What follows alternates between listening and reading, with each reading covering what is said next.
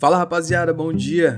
Quarta-feira, dia 9 do 6, estamos começando mais um Jesus a Bordo. E hoje o programa é para falar para você que você não tá sozinho. Eu te entendo, estamos todos em pandemia, a gente tá ficando muito tempo dentro de casa, mas criei esse podcast, criei esse espaço justamente pra gente poder dividir essas experiências e contar um pro outro como é que tá sendo, demorou? Então depois da vinheta a gente vai trocar uma ideia sobre isso e tamo junto.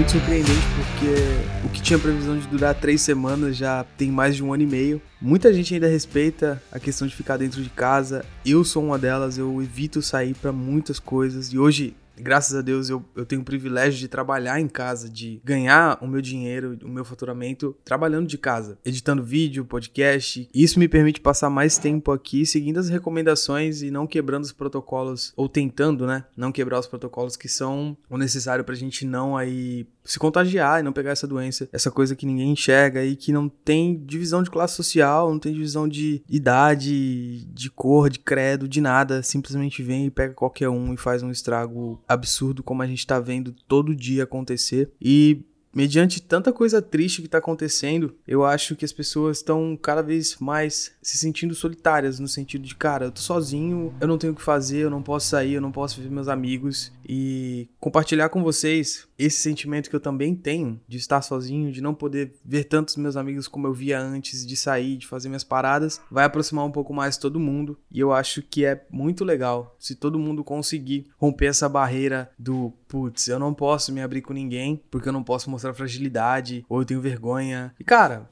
na moral, Foda-se, você tem que se abrir, você tem que falar o que você sente, porque é um exercício muito grande, um exercício de, de libertação muito grande e isso vai te permitir ser mais sincero e honesto com você. Então, para essa quarta-feira, para esse dia 9 do 6, eu espero que você tenha mais coragem de entender tudo bem, não estar tudo bem, e que quanto mais sincero você for consigo mesmo, melhor as coisas vão ficar aí do lado de dentro. Lembra que você não tá sozinho. Lembra que eu tô aqui com esse canal, com Jesus a bordo, pra gente trocar uma ideia, pra gente conversar, pra gente trocar experiências, tá bom? Tamo junto, aquele abraço, que você fique bem e que você aceite que tudo bem não tá tudo bem hoje, ou um dia, ou a semana inteira, porque as coisas vão melhorar em algum momento. E não esquece de seguir aqui o programa para você receber todas as atualizações, tá certo? Tamo junto, aquele abraço e eu fui!